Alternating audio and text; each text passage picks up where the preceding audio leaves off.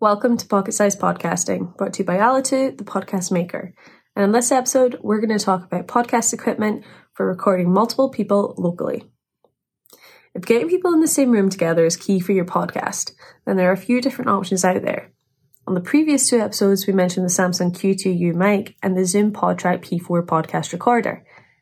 Get yourself a PodTrak P4 and a Q2U for each person you'll be recording, and you're going to have a brilliant setup for only a few hundred dollars.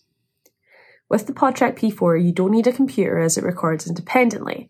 If you prefer to record into a computer though, then you could get a USB audio interface and plug your mics into that. Our favourite USB audio interface is the Focusrite Scarlett 2i2, but be mindful that this only runs two mics at any one time.